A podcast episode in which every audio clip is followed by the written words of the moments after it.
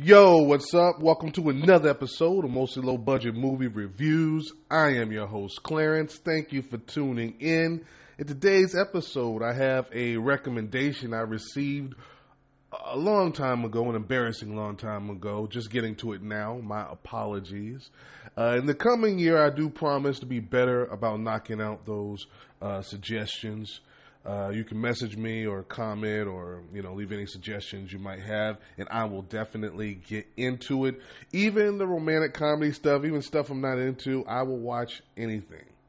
Anyway, this one was highly rated and came out earlier this year, streaming wise anyway. I believe it was a movie from 2021, but didn't start streaming until uh, this year.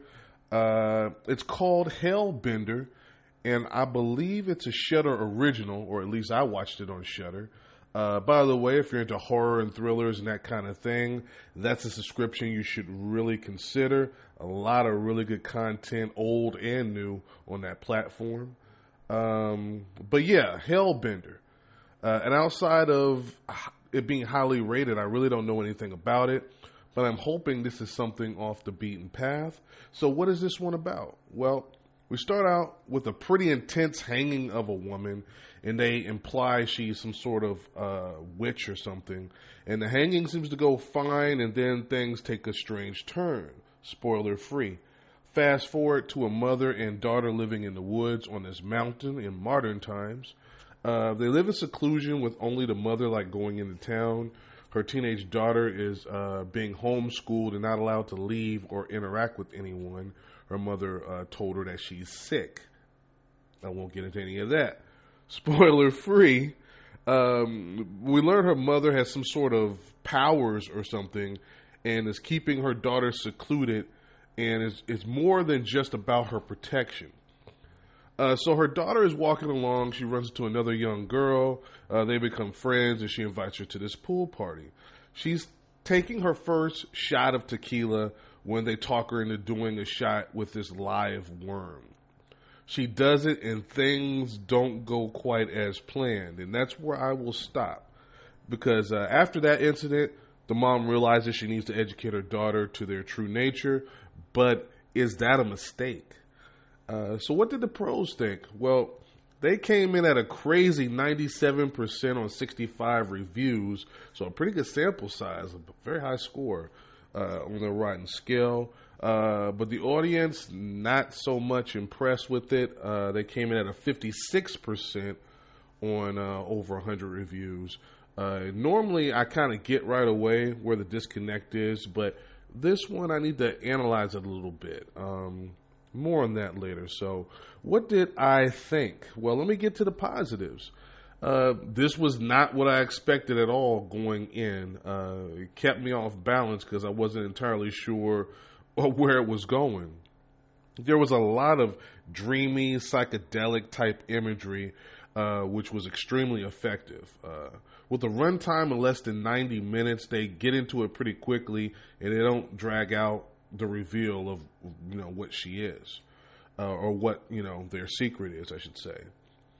Uh, this was a, a, bit of a coming of age story too, mixed with some witchcraft, which is different. uh, on a side note, the soundtrack was really good. Actually, it sounded like some garage type metal band stuff, and it fit perfectly with the theme of what was going on in the uh, movie.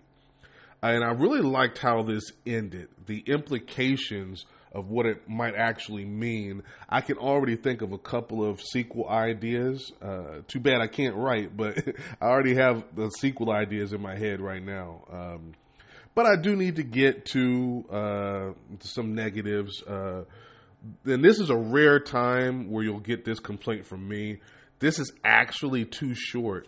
They needed to flesh out the daughter's uh, growth and transformation a little bit more.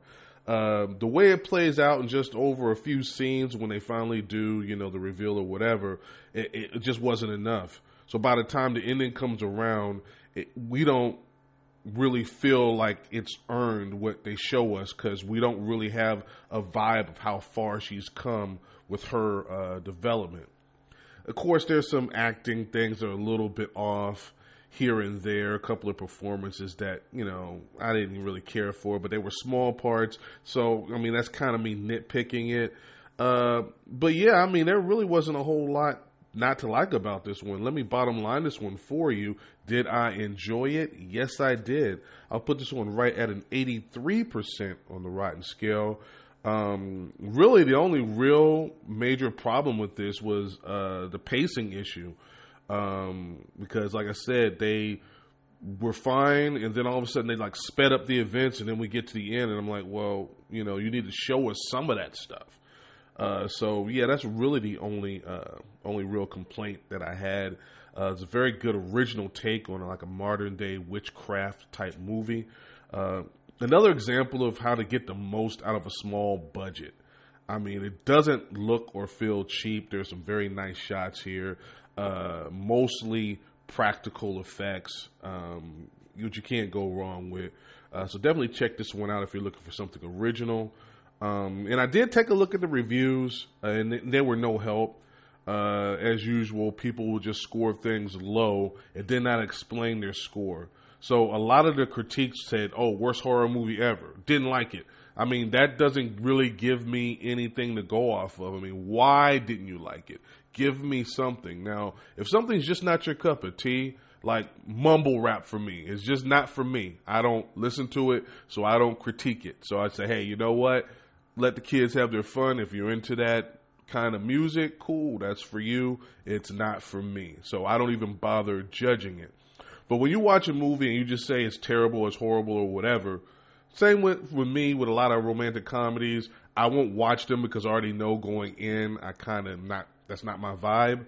So I don't really, I'm not, you know, when I'm get a suggestion to really watch one, I'm able to put my bias, you know, aside. But usually it's just not something that I will pick out. Uh, but that's why, you know, looking at the rotten scale, which is what I like to use, you really get a wide range and see a vibe of what not just critics, but the people have to say. And you can get a good feel on what's really accurate and how you might relate to the movie. Uh, but anyway, that's uh, a ramble that I went on. Uh, with that being said, I'm going to close it out right here. If this is your first time, don't make it your last. This has been a Podbean production, mostly low budget movie reviews with Clarence. I am up on all streaming platforms, so don't think you have to download Podbean to listen to me. You can definitely go on Spotify or Apple or Google or iHeart or wherever, and I'm most likely on that platform. Just look me up, and I should be there. So definitely check me out. I appreciate all the support. And hopefully, I'll be back again this weekend. Like I said, I do have some time off, but I got some side projects going into the new year. I want to start the new year off right and kind of get my things in, in order, uh, my plans in effect. But anyway, more on that later because some of that does include this podcast. But thank you once again. I appreciate it, and I will see you guys next time. Peace.